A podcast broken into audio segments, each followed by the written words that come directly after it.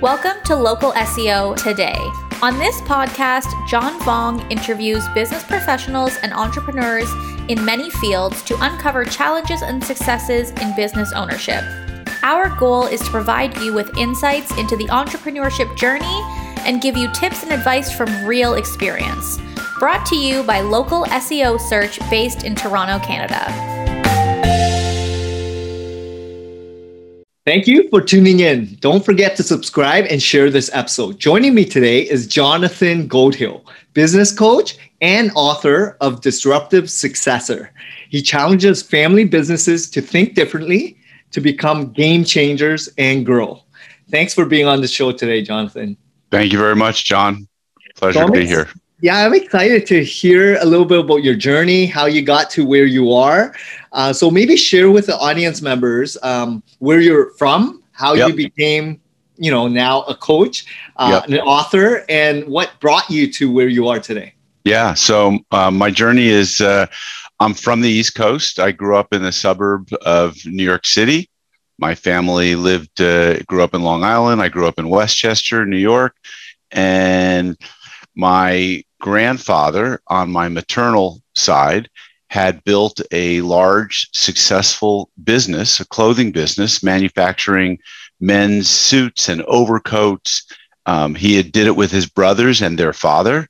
It was called Joseph H. Cohn and Sons, and it was kind of the legacy in our family, which is that there was this very large clothing company that employed literally thousands of people, and it was so successful that by the time I was like a young adult, my grandfather was already pretty much a, a philanthropist, so active socialite in the community, was building or having his name be put on the wing of a hospital that he helped maybe raise the money for. So there was a lot of stewardship and giving back, and and uh, um, he was a painter, an artist, You'll see uh, one of his works right over my uh, my shoulder here, and uh, his daughter, my mother, was also an artist, and I have one of her pieces on my other side. So that uh, that artistic freedom is something that has really been pretty uh, pronounced in me in my life. When I was 20, I moved to California to go to school uh, across the country. I arrived in a t- town called Santa Barbara. And if you've ever been to Santa Barbara, uh, you'd understand why one would never leave there. It's one of the most beautiful towns in the United States. It's like paradise. Um, I stayed in California, and for the next 10 years, I was involved in what I would call a, a mix of personal growth, personal development. Uh, I was an early promoter of Tony Robbins, his, his Firewalk. I, I was uh, in and walk, I stepped walked out of, but I was one of the first people to go into the Landmark Forum with Werner Erhard, who was the founder of the Erhard Seminars Trainings, which was known as EST. Um, I did a lot of personal development and personal growth, and then I was also involved in social change and being involved in organizing communities around causes and issues and uh, I did grassroots fundraising, and you know, I realized that my sociology degree was being put to good use by organizing communities. But it was then I kind of got the bug for getting involved in a business. So I started an art and clothing company when I was in my mid 20s.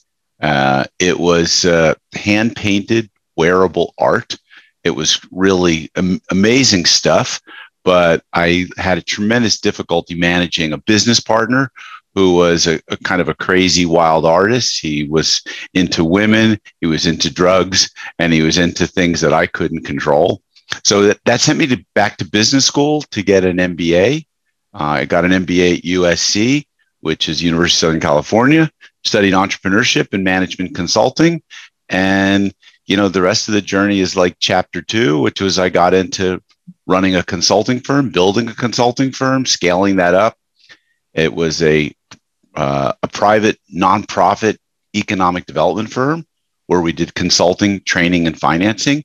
And then the next 30 years was just sort of meandering and changing the delivery of some form of consulting, coaching, training, a la, you know, uh, e-myth type uh, work with small business owners. And, you know, a lot of it was consulting. helping them get financing, get loans, get uh, uh, learn about how to market, sell, manage their finances. So it was teaching and starting an entrepreneurship program and teaching them.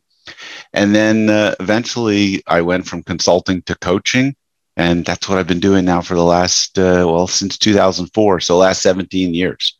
Wow. So it's a long story, but that's, uh, that's the story. It was, you know, my family's success in the in the clothing business and in the family business really brought me full circle to being really interested in family businesses as a as an organization as an institution. And and just because I was raised by an artist and a therapist uh, I really think I play well working in the space between oftentimes it's a father and son but it might be a father and daughter or mother and daughter um, dealing with being able to communicate to both sides really well, but really coaching that G2, generation two leader who's typically a millennial who's looking to scale up, who has a bigger vision than uh, than maybe their parents did.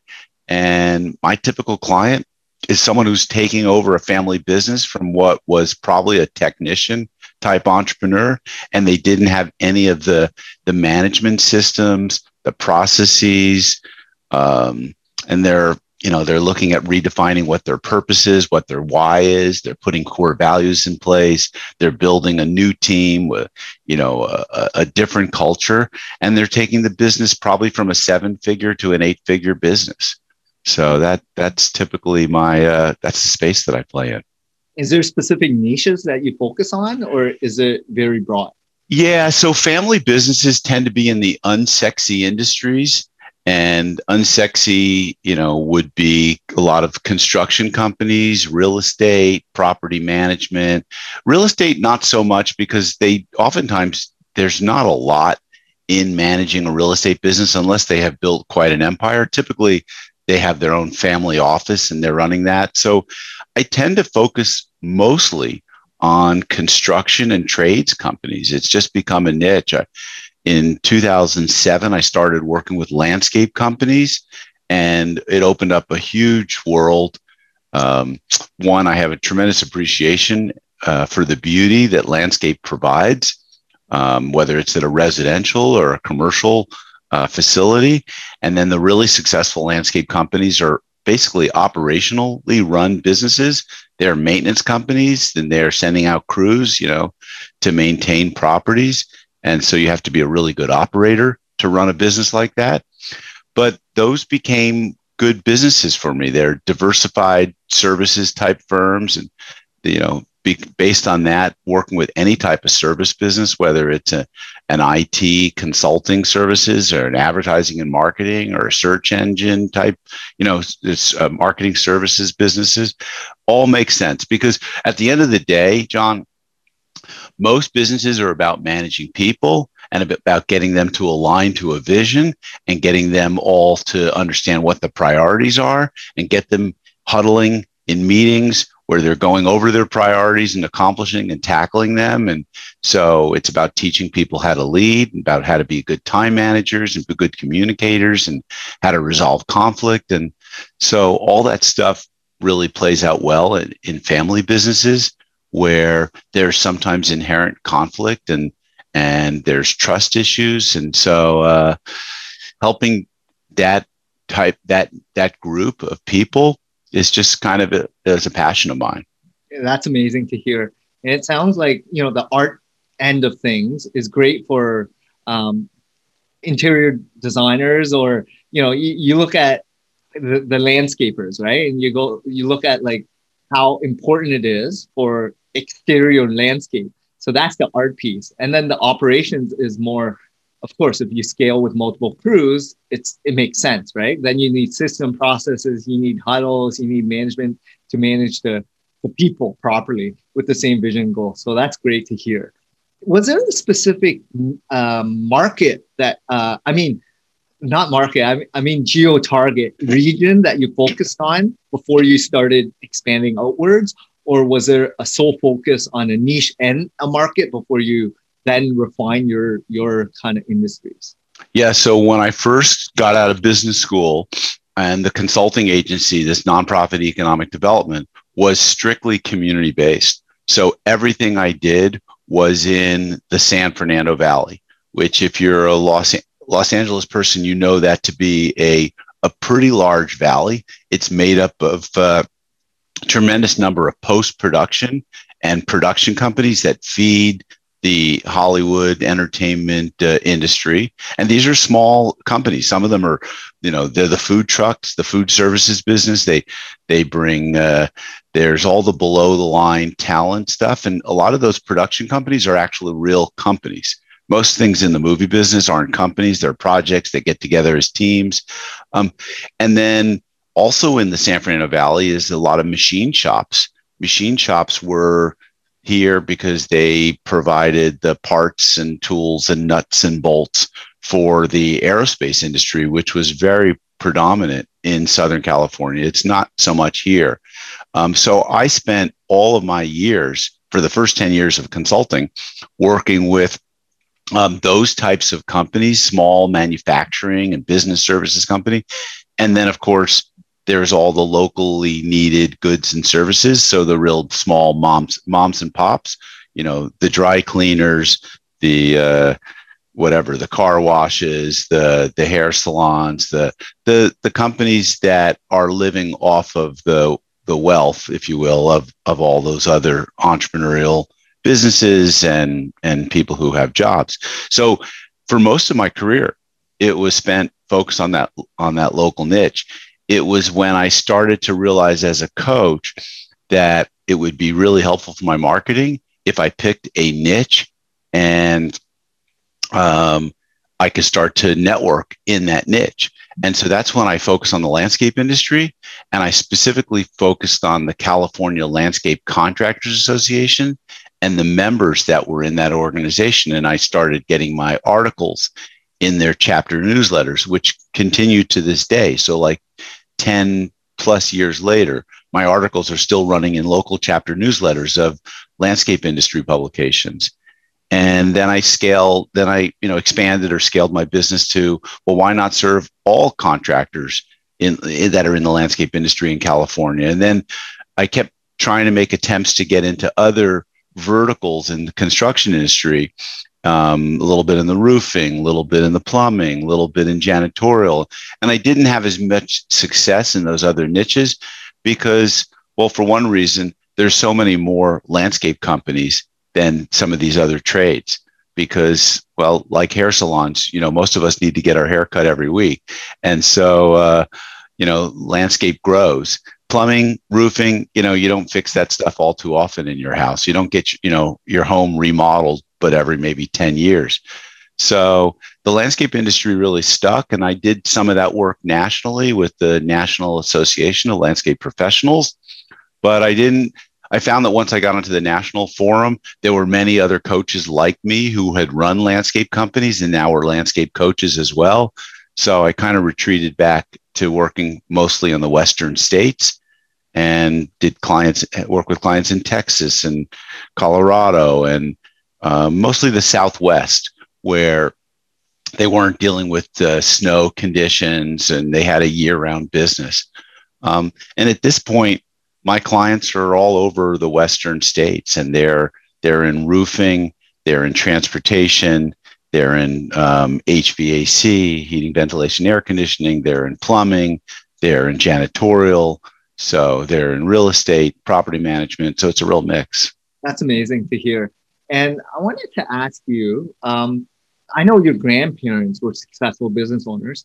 Did you gain a lot of insight during the tenure of you becoming your own coach and mentor um, to, you know, grasp some ideas and concepts and, you know, some input from them? Or were there other great successful coaches, mentors that you leaned on to give you some guidance and advice to move you along to the career path that you're uh, living in today? Yeah, great question. For me in particular, John, my grandfather, once I was probably around 21 years old, he was already having what we thought was Alzheimer's, and it turned out to be strokes. So the ability to learn from him, you know, in the areas that would have interested me, um, which really weren't kicking, those interests in business weren't really kicking in until my mid to late 20s. He was just not present and, uh, um, and then not alive. He, he died in nine, as 93. So he died in 1992. So it's a long time ago. So I, as a result, um, after coming out of business school, always was seeking out mentors, coaches. Um, I have a, a, file folder of all the coaches and all the materials that I started working with. I mean, my first coach I hired in 2001 when I started my own practice as a consultant. And I have been in and out of working with coaches for the last 20 years. So I've I've probably had 20 coaches. Some were only like, you know, I tried them for a month or two and it wasn't the right fit. Some I was there for a few years with them. I probably never lasted more than three years with any one coach, but I might have come back to them. But I, you know, I do find that coaches are good for a, a reason and oftentimes a season. And if they're a really good coach, you know multiple seasons as as a coach myself now since 2004 uh, my longest tenured client is probably seven years i've had a couple that lasted for seven eight nine years but for the most part you know they average about three years yeah so. I, and i think you just hit in the nail i think when you're seeking out a coach you need to figure out where you want to be you got to have self-realization and then pick for the purpose because these coaches are great at specific, you know, situations and problems that you have. And therefore you can seek it out and based on that time frame of what you're where you're at in your business to where you want to be, they can resolve it and help you expedite that time. So yep. can you think of maybe a couple coaches uh, during this tenure of yours that really stood out and why? Yeah. Um, so one coach that really stood out uh, his name was Michael Cody. His partner was Eric Dombach. Um, their company was called the Coach's Coach. They came out of uh, both came out of uh, having successful uh, franchises with Action Coach. Um, Action Coach was arguably the the world's largest uh, coaching franchise organization, started by Brad Sugars. Um, so, what was unique about Michael and Eric's partnership uh, or, or coaching program was well one they brought most many of the tools that action coach has that people would pay $75,000 for that franchise. And they delivered it in such a way that you literally could buy this thing for hundreds of dollars a month. I mean um, you know plus the one-on-one coaching it was it was super affordable. So that stood out. But but the real distinction was that they gave me tools that I could use to not only improve my marketing and my selling. Um, these were video tutorials along with actual like instruments like here's a letter to send out to dry cleaners here's a letter to send out to carpet cleaners here's a letter i mean so it was very some really specific uh, stuff some you know much of it which i didn't even use but I certainly like I used their landscaper letter and it certainly was helpful. I landed a client that I, I probably spent $400 on a mailing and landed a client that generated over $100,000 in income. So that's a pretty good ROI. Um, but it, so, you know, the, the use of their tools changed my way of thinking. And so that was definitely uh, a coach that stood out.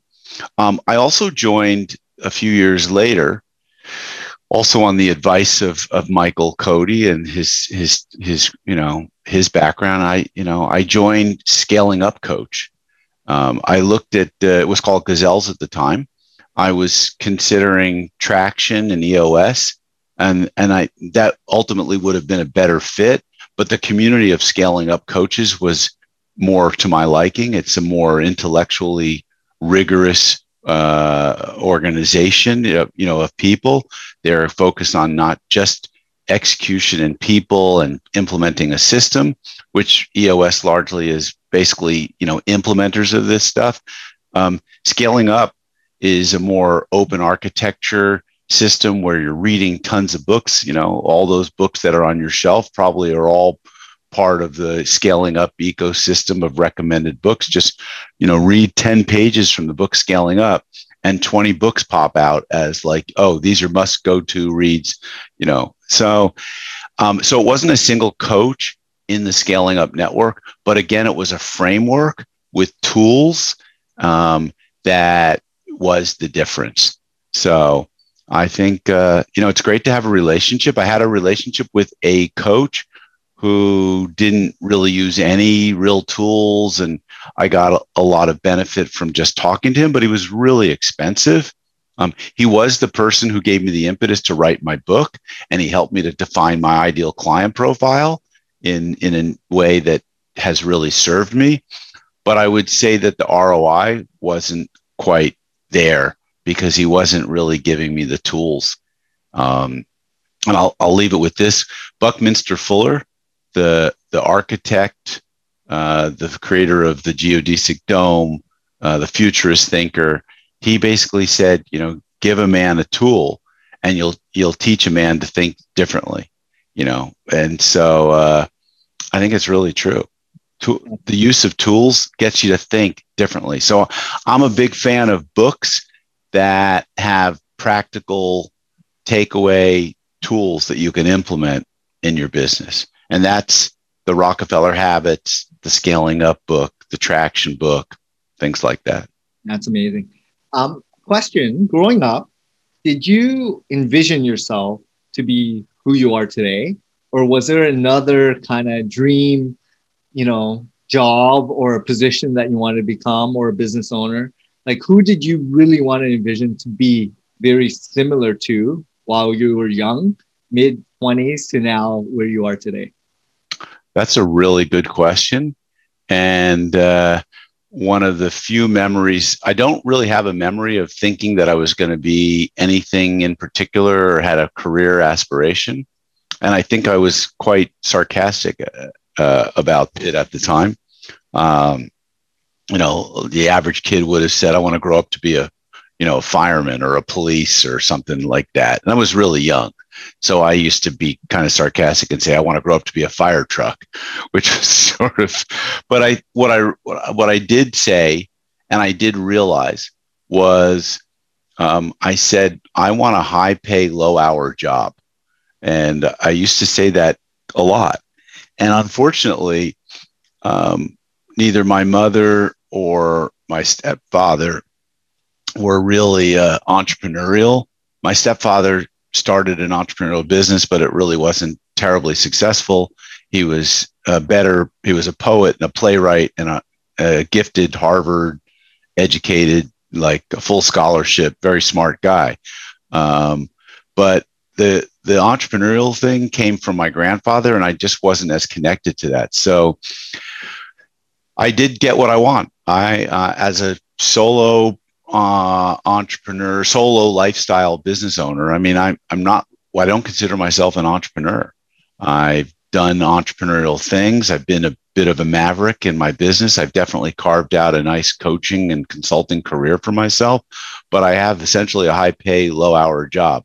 When I quit this job, this business isn't going to be worth anything to anyone. And so, you know, had I had an entrepreneurial uh, parent, um, I probably would have been thinking much bigger. I would have been thinking in terms of how can I reach many more people? How can I create systems? How can I turn my learning and knowledge into something that could be, you know, sold like a product over and over? I, I just didn't do it like that. I love what I do. Don't get me wrong. I'm what I really call a business therapist. It's what I wanted to do when I got out of business school in 1989. So for 30 years, I've been a really, I think I'm a gifted business therapist, but uh, you know, not every business person wants a therapist. A lot of people want to just you know buy a book or you know buy a training program and have it be inexpensive, and you know, so that just wasn't the path that I took. So I guess I got what I wanted, but yeah, it, it wasn't a bigger calling other than being a fire truck. so, um, do you feel that your your career has been a success? And what do you, did you envision to be as someone that is successful. Um, can you share with the audience members what that would look like and if you believe you are successful currently? Yeah. So, John, great question and a really challenging one.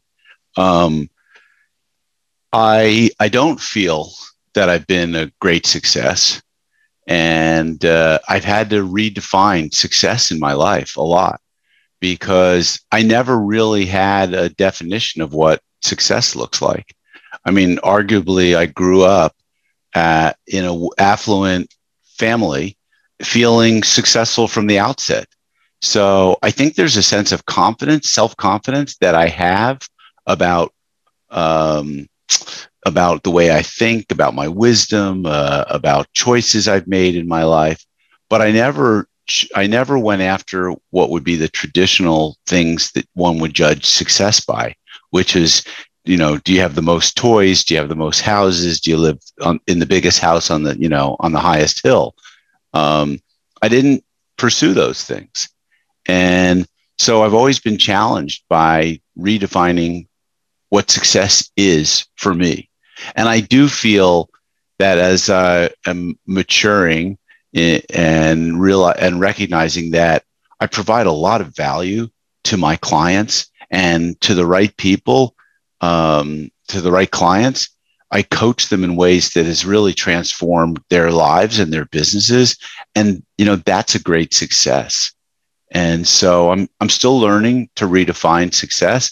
I encourage people to define success by their own standards, their own measures, not by the standards and measures that um, necessarily are prescribed in, in a capitalist society where it's like he who has the most toys or the most money is the most successful. Because look, the truth is, is that, you know, the richest people in the world aren't necessarily like the happiest or the most successful. And it does afford you privilege, but you know, own having a lot of money and, and a lot of things also comes with a tremendous amount of responsibility. So. That's a great answer, Jonathan. And I love that you're putting a lot of perspective in it. Like as you age in different stages of your life, you're going to have big uh, ideas around choices, right? What you need to do, what, what does success sound and look like? And then now that you've had a lot of choice along the years, understanding that people who don't have choices, they have to realize that stop judging, right? Stop living up to other people's expectations. Live with your own and whatever brings happiness to you, like, like you mentioned. That's what life is about, right? Like it's all about the people that you can impact and touch, the things that you can do to really make a little difference in people's lives to bring out the most of them, right? And yes, it might be just your family, your friends. It could be a community. It could be your colleagues or your you know hobbies and interests, whatever it may be, just do the best you can to bring fulfillment in your life and waking up wanting to do a little bit more, right? And that's a great uh, thing that you mentioned. So. And, and you know our, our legacy if we start to think in terms of our life and our legacy like there's a lot of time in life to figure out what your legacy is going to be. I mean, I'm just beginning to think about what my legacy project might be that will transform yet again my career. And I'm, I have some ideas about what it is. And it's related to coaching and business and, and related to other things that interest me, like mental health and drug and substance abuse and addiction. And, you know, um, so it's, it's yet to be seen what that legacy program or project is going to be. And as you age, you become wise, right? And the wisdom that you bring to the table is unique. And yep. there are other people going through the same situations and life events that you've gone through that you can maybe guide them and help them along the way. So, you know, make, taking action, doing something about it, and then owning up to it and moving forward. Because even as I'm in my 40s, I feel like I can impact a lot of people that are in their 20s and 30s with yep. some of the life experiences I've endured and the challenges um, so that they don't make the same mistakes as I have. Uh, I know you're in your 60s and you've lived a lot more life than I have. And a lot of people are chasing that more money, chasing that ideal job or whatever. That may never happen, right? So slowly understand where you're coming from, and have a self-realization like yes you can work hard yes you got to think differently but do something with it take actions hire a coach read books go join a community go out there seek advice because there's people out there that want to support you along the way. Just surround yourself with positive like-minded people. If you don't do that you're going to go through the spiral of you know mental health and depression and you know figuring trying to figure it out without acknowledging what you need to fix which is usually mindset right? And that's what you need to start with. Yeah. You know one of the teachers that uh, um, I, I briefly touched when I was a young adult was uh, Ram Ram Dass, who uh, wrote a book called "Be Here Now," Um, I only remember the introduction and the sort of uh, the crazy hallucination he had while he was either in a meditation or on some you know hallucinogenic. Um, but the words "be here now" always stuck, and the the value of being centered and grounded and using tools like meditation or yoga or um, maybe for you it's you know Wim Hof's method, but of getting really present, like incredibly present with your feelings and your uh, and being transparent about that and authentic and sharing that with other people. I, I mean, I, the more I work with leaders um, who have to coach others, the the more powerful I see that they become when they become present with who they really are and start to clean up and address some of their bad habits so that they can become more um, more consciously aware of how to get people to follow them. Um, that's, that's and amazing. so, yeah. like just being present, right? Be here now. And I'm always telling people to slow down, focus on, you know, stay away from stuff that distracts you for attention, right? You know, is it email, social media? just live life with the person that you're actually speaking to currently and give it committed time and listen, engage intently, right? And focus on like adding value in people's lives, right? And the more you do that, and that's a skill altogether, acknowledging where your gaps are. And I feel like me being in sales for 10 years and then running this business for eight, I've gotten really good at just focus and time allocation and being present when I'm here because I want to optimize my life, not just you know business and people I surround myself with, but also like my family time, my you know work time, my interest time, travel time. Just focus on what you really want to do and do it the best way you can, every aspect of it. I think everyone will like this. Uh, so my coach, uh, Michael Cody, he gave this to me. He said, you know, focus is an acronym. It stands for follow one course until successful. Mm. And it, it's always stuck, um, which is, you know, too many of us get distracted and too many of us entrepreneurs are ADD. And so we have to manage that ADD. And one of the ways we have to do it is to basically focus and follow a course. No, so very powerful. Yeah, one of the things I have a problem with is I have too many projects on the go, and I just need someone to really push me to focus on like ones that will move the needle the most. And right. I think a lot of business owners are similar. They yep. throw different ideas, they start sending it to the staff, and then everyone's not sure what they should focus on. Um, yeah. I, I just have a couple questions, uh, sure. Jonathan, to end this off. Um, any advice that you can give a lot of the business owners who are in business, starting a business? What can you guide them with some of the coaching advice or stuff that you've learned over the years on things to look forward to, things not to make as many mistakes on, and uh, whatnot. So, you know, any champion is only a champion when they're surrounded by a, a, a, a champions te- a championship team, and you make that championship team. You you build it, you you create it, and so to build your championship team, surround yourself with people of complementary skills, complementary cognitive uh, thinking approaches, and and leverage the talents of the entire team.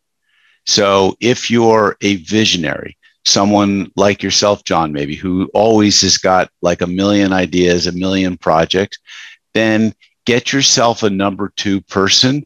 We call that, you know, a, a chief operating officer or second in command. Uh, um, in the book Rocket Fuel, they refer to it as uh, an integrator to the visionary, someone who can take all those different ideas you have and selectively choose which ones to implement and then rigorously drive them um, and execute them to completion. So if you're not a visionary and you're a really good detail execution person, then get yourself a visionary, someone who can push you to think bigger, even if it's just the coach that you work with who will take a stand for what will your business, what do you want your life to look like in a year, in three years, in 10 years? You know, have someone who who's your complement, um, who drives that that that type of thinking, and then you know use the behavioral uh, profiling tools that are available to us. I use DISC Others might use Myers Briggs or Kolbe Index, or there's so many that are out there. But surround yourself with people who have complementary um, talents, behavioral profiles, um, values, and motivators, because um, you want people in the right seats. Um, you want them doing the right things. And if everyone did the same things the way, did everything the way you did it, it probably would be a very lopsided uh, organization, right? You know, I'm a basketball fan and we're in basketball season right now. And, you know, you see the great players um, and the ones that I look back on, they were always teams that won it. Sometimes the teams are, are no all stars. When everyone's an all star on a team, it's really hard to build the team. When you've, you've got to have supporting roles, everyone is in their position and everyone is in their right seat. So, so focus first on your team? Do they fit? Do they share the same values? You know, can you build a strong culture um, with them? Can you build a winning team with them? Think about the franchise. Don't think about yourself first. So, awesome. great advice, Jonathan. Can you talk a little bit more about the book that you wrote and some of the services that you offer as well? Sure.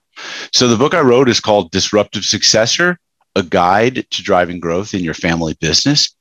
It's written uh, and it follows a little bit the story of uh, of a G1 and G2 entrepreneur in a landscaping company, where the G2 entrepreneur family member really wants to take the business to a whole new level, and so um, he becomes sort of my avatar in my book. And what my what my book is about is a playbook for how to scale up a family business, how to take your parents' business that maybe was a one to ten million dollar business and how to turn it into a ten to a hundred million dollar business. I provide each uh, reader with tools that you can download from my website, which is disruptivesuccessor.com. Um, but I each chapter covers the playbook. I cover purpose, redefining your purpose.